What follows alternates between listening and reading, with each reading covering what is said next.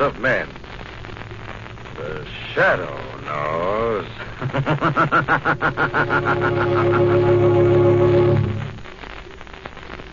Once again, the thrilling adventures of the Shadow, the hard and relentless fight of one man against the forces of evil. These dramatizations are designed to demonstrate forcibly to old and young alike that crime does not pay. Now, here's important news for all college men interested in flying. How would you like expert training at the Navy's famous Pensacola, Florida Flight Training School, the Annapolis of the air?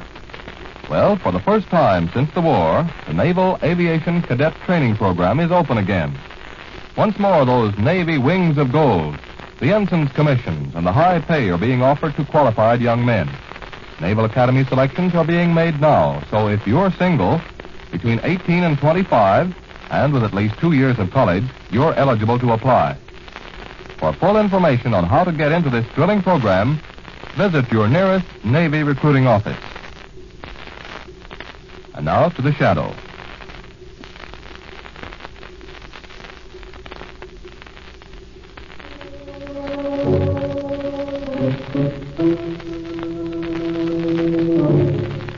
The Shadow, who aids the forces of law and order, is in reality Lamont Cranston, wealthy young man about town. Years ago in the Orient, Cranston learned a strange and mysterious secret the hypnotic power to cloud men's minds so they cannot see him. Cranston's friend and companion, the lovely Margot Lane, is the only person who knows to whom the voice of the invisible shadow belongs. Today's drama Dead Man's Ride.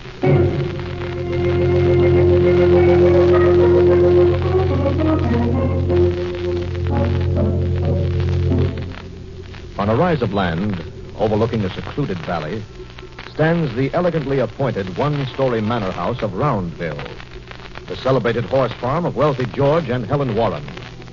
This late afternoon, we find a tired, somewhat nervous woman talking low and insistently, while a doctor listens attentively. No, it isn't exactly a happy marriage. George and I have never been in love, in the true sense of the word. My stepfather was wealthy and ambitious socially, and he wanted me to marry George because of the, well, the prestige of the Warren name. I see. Now, uh, suppose you tell me something about your stepfather's death. Please, Peter, do we have to talk about that? My dear, you must remember this isn't the general conversation, but an important psychiatric treatment. I know, Peter. And you've been so kind and patient and helpful. It's been wonderful having you here for the past two weeks. I want to see you well again, Helen. I want very much to see you well. I'll do anything you say, Peter. Well. Now, suppose you tell me about your late stepfather. You weren't exactly on friendly terms, were you? No, we weren't. He had forced my marriage with George. I, I didn't like that. But his death did come as a terrible shock to you. Well, not exactly. No, it, it wasn't exactly a shock. I see. Where were you precisely at the time your father fell from the horse and was trampled to death? Why, I was... Yes, Helen, dear. Tell both of us. George, Where were you at precisely when the so-called accident occurred? I didn't hear you come in, George. Obviously. Or you and the good doctor wouldn't still be holding hands, would you? George, stop being ludicrous. You're drunk. Drinking is my vice, isn't it, Helen? And yours is psychiatry. Or is it something more dangerous? Something to do with horses? Warren, I won't have you upsetting my patient with your ridiculous accusations. Ridiculous, Doctor. Helen's word is ludicrous. You two should stick together, Dr. Stark, shouldn't you? I think we've had about enough of this. Isn't that your horse waiting for you just outside the door? Yes, Doctor, that's Bruno. I'm riding him this afternoon. You're riding Bruno? Yes, the horse is perfectly safe, providing no one tampers with the saddle straps before he's mounted. What do you mean? I mean, the saddle straps left unbuckled can throw a rider. And Bruno loses his head when he sees his rider on the ground. He tramples them, like he did your stepfather, remember? George, please.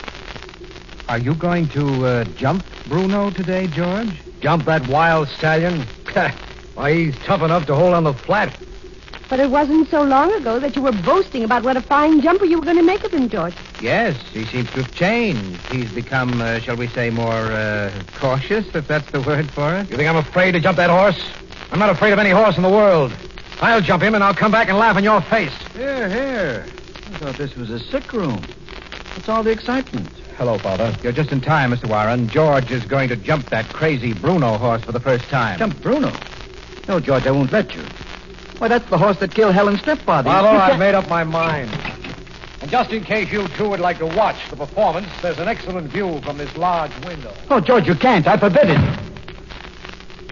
Fool. He'll kill himself. I don't think so, Mr. Warren. He's a fine horseman. There he goes. I must say, he seems to be handling him well. Yes, he's. A... Say, he's heading for the wall. Hmm? He's going to jump the wall. No, he can't. Not an untrained horse. George! No! No! There he goes. He... Oh! He's thrown. No!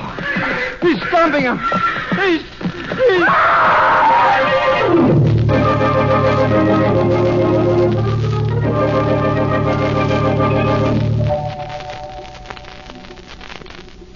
George is dead, isn't he, Peter?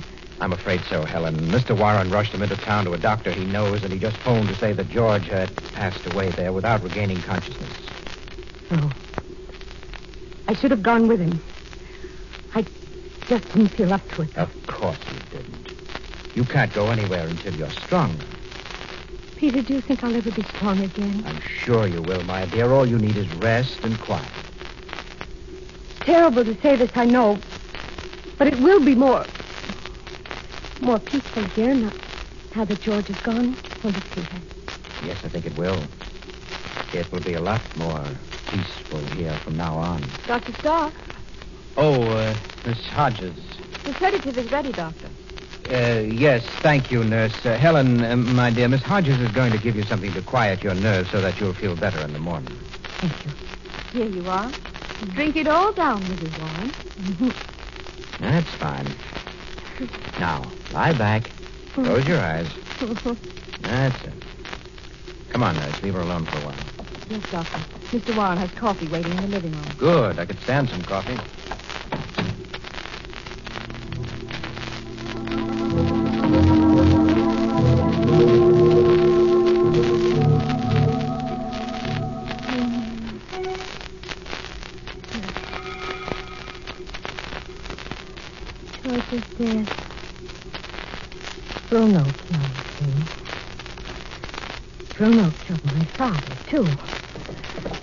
The horse killed both of them. Johnny, what? Horse? What? Who? Footsteps. They sound like. No, no, it can't be. But... Who's there? Hello, Helen. Go away, go away. I've come back. Don't be afraid. You know me, Helen. You sent me to my death. No, no, no. First it was your father, Helen. Then it was me, but I've come back to you, see? I've come back. No, no, go away. Go away, go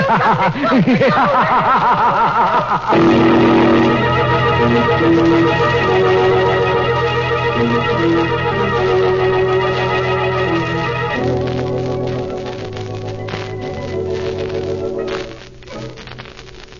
calls for careful thinking, Margot. A slip might prove fatal. Lamont, why not just throw in your hands and admit that I'm a better gin rummy player than you are? Huh. Cranston never gives up.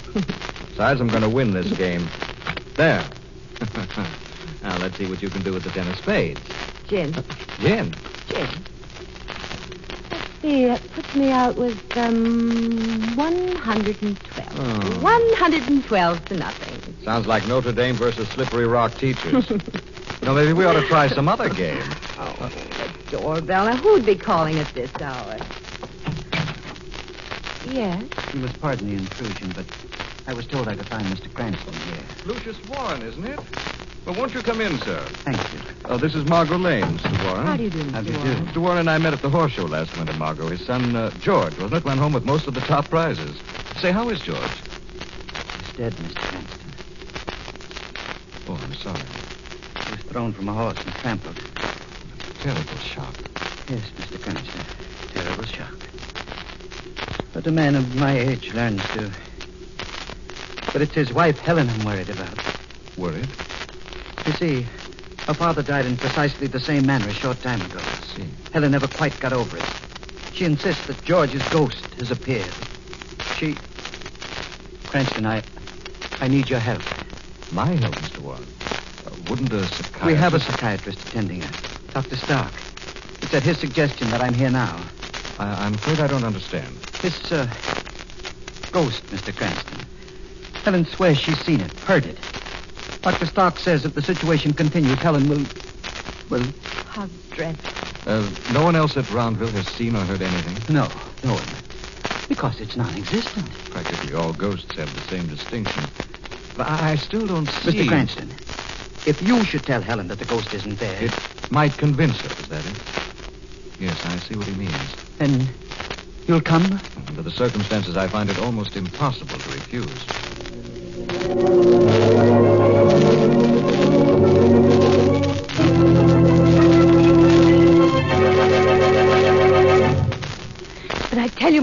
Mr. Cranston, I saw him. I saw George in this very room. Mrs. Warren, is it possible it could have been someone else? Someone No. who merely pretended to be George's ghost? No. It was George. I'm certain I'd know his voice anywhere. He was sneering at me, accusing me. Mr. Cranston, I'm afraid I must ask you to go now. Mrs. Warren is under a terrible strain. I realize that, Dr. Stark. I, I've just one more question. Mrs. Warren, you say the ghost was accusing. Yes, yes, he was. Accusing you of what? Mr. Cranston, I'm afraid I can't allow my patient to answer that question at this particular time. Doctor, if I'm to be of any assistance, I must know the facts. Well, Mrs. Warren, of what did the ghost accuse you? He was in a vapor, in a misty cloud. He sneered at me. He accused me. Of what? Of what? Of... I don't know. I don't know what he accused me of. I don't know. I think you'd better leave now, Mr. Cranston. We can talk later in the library. Very well, Doctor. And we do have several things to talk about, wouldn't you say?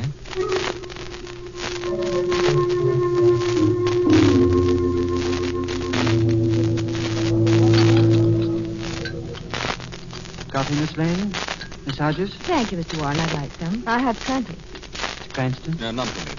I'll have another cup if you don't mind. Yes, of course, Doctor. There you are, Doctor. Is uh, Helen sleeping? Yes, I've given her a sedative. I'm afraid her interview with Cranston here was a trifle upsetting. I'm sorry. There were certain questions that were necessary. Well, in the future, I'd appreciate your asking me all the questions you find so necessary. I don't think that any of you realize just how close Helen is to a complete, incurable breakdown. But she seems so much better the last few days, Doctor. When I require your medical opinions, nurse, I'll let you know. Meanwhile, I suggest that you go to your patient. Oh, surely Miss Hodges can drink her coffee first, Doctor. Thank you, Mr. Warren. I'll just take my coffee with me. Really, Stark, aren't you a little severe with Miss Hodges? Well, I suppose so. I didn't mean to be so irritable. It's just that this case baffles me. Uh, well, uh, it's uh, late. I suggest we all retire. Yes, very good idea. I, I've suddenly become quite sleepy. Strange that I should get sleepy after two cups of coffee. Yes, Doctor. Most strange.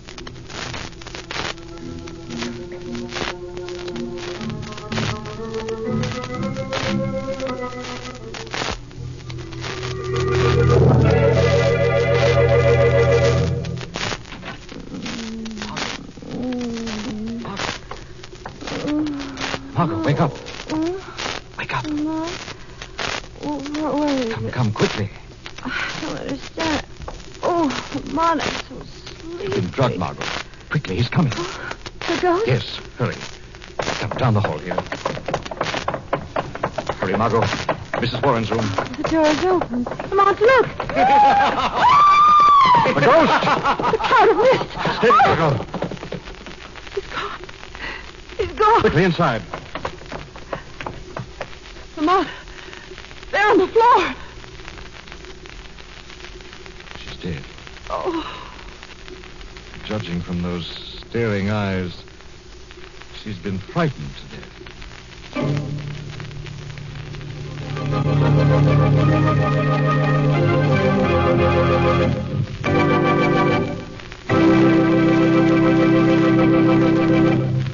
We'll return to the shadow in just a minute.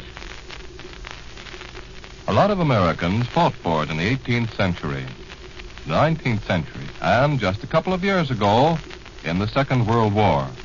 Fought for it and died for it. For what? Why, for the right of all American citizens to have a voice in saying how and by whom they shall be governed. From lodge officers right on up to the President of the, these United States. Well, that's swell, you say. We're grateful. We wouldn't live in a land where we couldn't cast that secret ballot. We'll keep that right for ourselves and for our children, even if it means fighting for it again. And so, what do we do with this precious right to vote? Well, the last time we had a presidential election in these United States, just over half of the eligible voters took time out to go to the polls. What happened to the rest of us? Well, let's take the case of Joe Smith. He looked at it this way. After all, what difference does one vote make? I'm not going to swing the whole election with my vote. But it makes a lot of difference when you multiply that by several million Americans who had something more important to do on that particular day. You see, freedom carries with it a responsibility. And as the old saying goes, you never get something for nothing. Remember, freedom is everybody's job.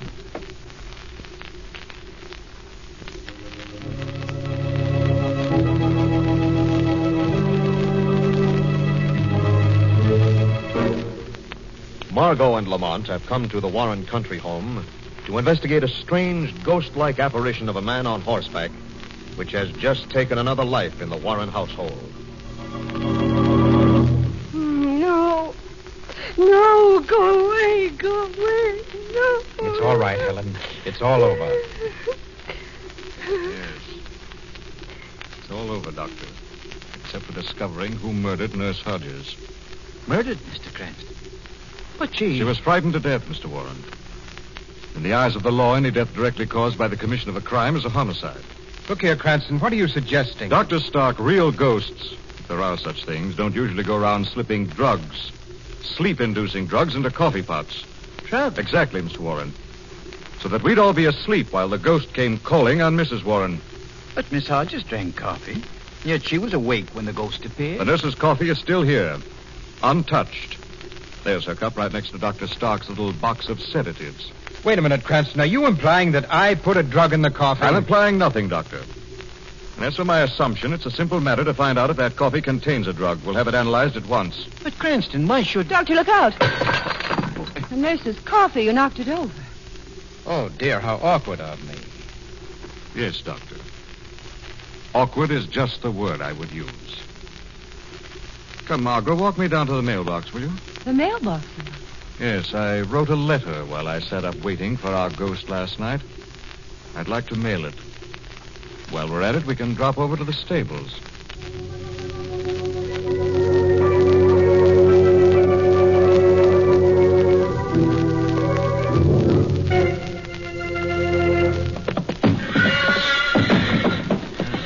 High spirited brute, isn't he, Margot? Vicious, you mean? Yes, easy, fellow, easy.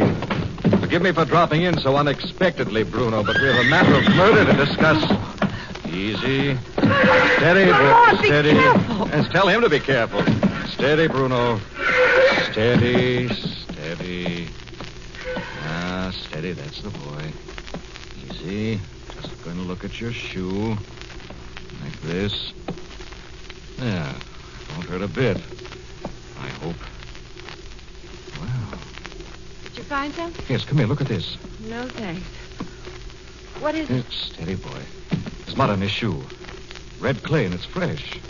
Fresh clay. Yes. I saw a reddish brown field from my bedroom window. You did? Yes. Lamont, there's an old abandoned house, house close to it. I saw that from my window, too. Fine. Now we can eliminate the middleman for the time being, perhaps go directly to the source. What do you mean? I mean, Margot, we're close on the heels of a ghost. Come on. Let's have a look at that house you saw from your window.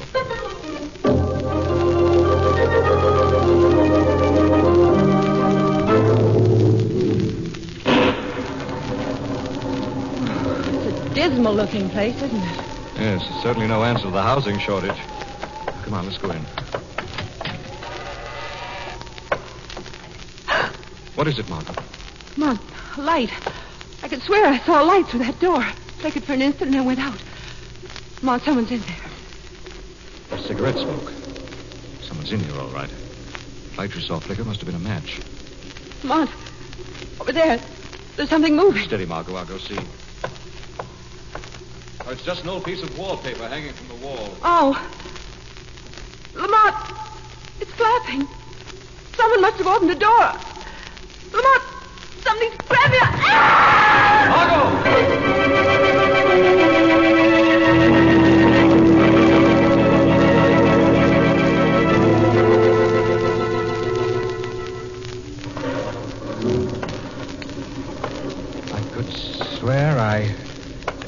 heard something in here. What's this? The eminent psychiatrist talking to himself? what? Who's that? I don't see anyone. You can conserve your flashlight battery, Dr. Stark. No one sees the shadow. The shadow. Miss Lane, Doctor, what did you do with her? Miss Lane? I. I You found her, Doctor. You'll answer to the shadow. But I haven't seen Miss Lane. I swear. Explain I, what you're doing here in this house, then, Doctor. I saw a light, and and I I, I thought I'd see. Dr. Stark, tell me what you know of the doings at Roundville. Who's behind it all? All right, I'll tell you. It's window. Down! Get out! Dr. Stark. Doctor, who did this? Who did it?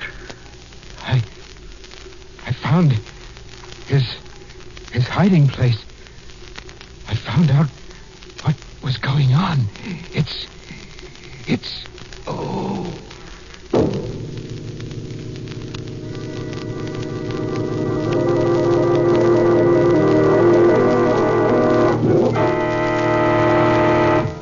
Letter, Miss Lane. What was in that letter mailed from Roundville? I don't know. What was in the letter Cranston mailed from Roundville? I insist that you tell me. And I insist that you untie me, Mr. Warren. Untie you, Miss Lane. Really, I'm afraid you don't appreciate the situation. We have drama here, Miss Lane. And suspense.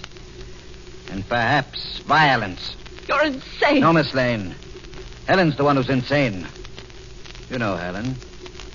She's my daughter-in-law. It's all part of the plan, you see. Plan? What plan, Mr. Warren? The letter, Miss Lane. What did Cranston have to say? I tell you, I don't know. I don't know. You mean you've forgotten, don't you, Miss Lane? Conveniently forgotten. That's all right. I have a way of refreshing your memory. What are you going to do? I'll show you. Curling iron. Red hot and ready to use. Wonderful stimulant for absent-minded girls. No, no. I'm afraid I'll have to use it. Unless you decide to tell me about the letter. But I don't know. No. no. Don't come any closer. No. You heard what she said, Warren. Who's there? I'm close by you, Warren. Oh, the Shadow. Put that iron down, Warren. Put it down, I say. It was a clever scheme, wasn't it, Warren? A daring plan. Uh, What do you mean? Your plan to drive Helen insane. You were the one who put the drug in the coffee so that everyone would sleep through the ghost's appearance. Everyone except Helen, of course. No, you're wrong. First, you tried to make her believe she murdered her father, didn't you, Warren? No, I. Then, when that failed to drive her mad, you hit upon this plan, didn't you? A ghostly plan to deprive her of her sanity. And all because you were greedy. That's not true. Everyone thought the aristocratic Warrens were rich. No one but you and your son knew that it was Helen who had the money, and you knew that if Helen were declared insane, her husband would gain legal control of her fortune. Her husband. But he's dead. George is dead. Is he? Look here. All right, come out. You don't have to pretend to be dead and a ghost any longer. George, uh, how did they find you? Where am I? What happened? You just received a little tap on the head, George. You'll recover. Which is more than can be said for Dr. Stark lying upstairs dead with your bullets in him. Shadow. You hurt George. You hurt my son. He's got a gun. I'll kill you. Drop that gun, Warren. I'll kill you. Father, I'm in your line of. Fire. I've killed him. My son. I've killed him. And this time it's real. The evil suffer by their own wicked devices, Warren.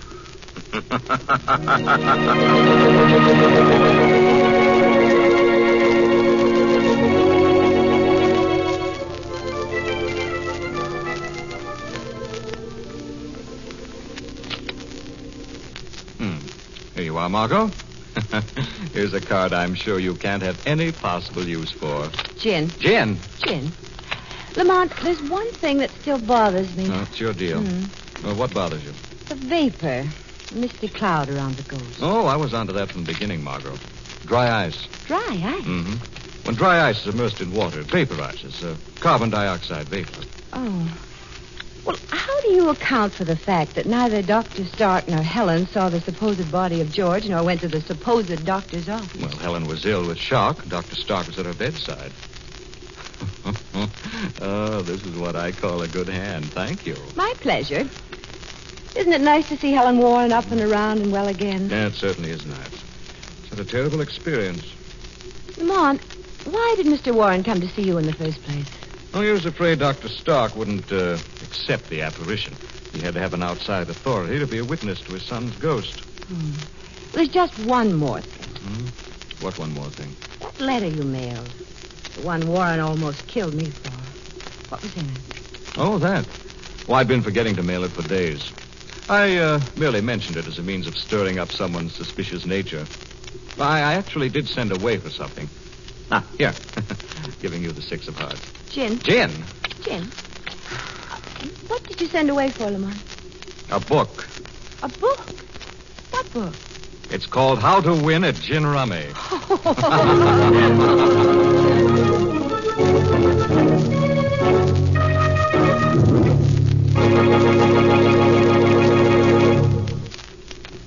return to the shadow in just a moment.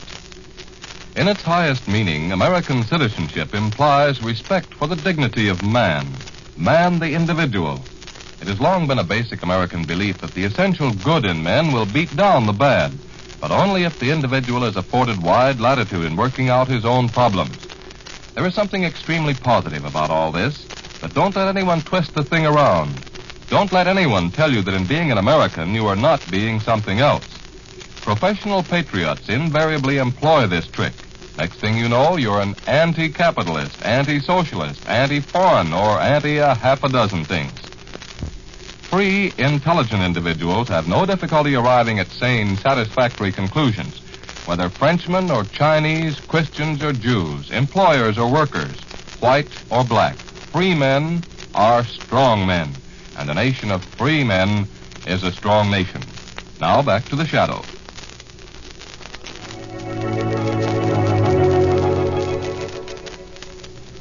This story is copyrighted by Street and Smith Publications, Incorporated. All names and places are fictitious. Any similarity to persons living or dead is purely coincidental. Listen again next week, same time, same station, when the shadow will again demonstrate that The weed of crime bears bitter fruit. Crime does not pay. The shadow.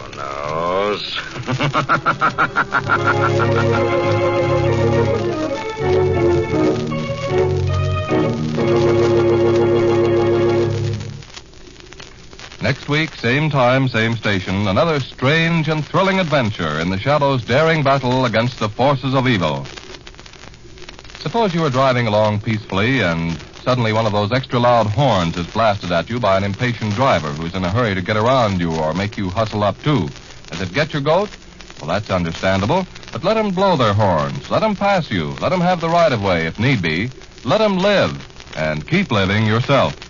The part of Lamont Cranston was played by Bret Morrison, Margot by Grace Matthews. This is the Mutual Don Lee Broadcasting System.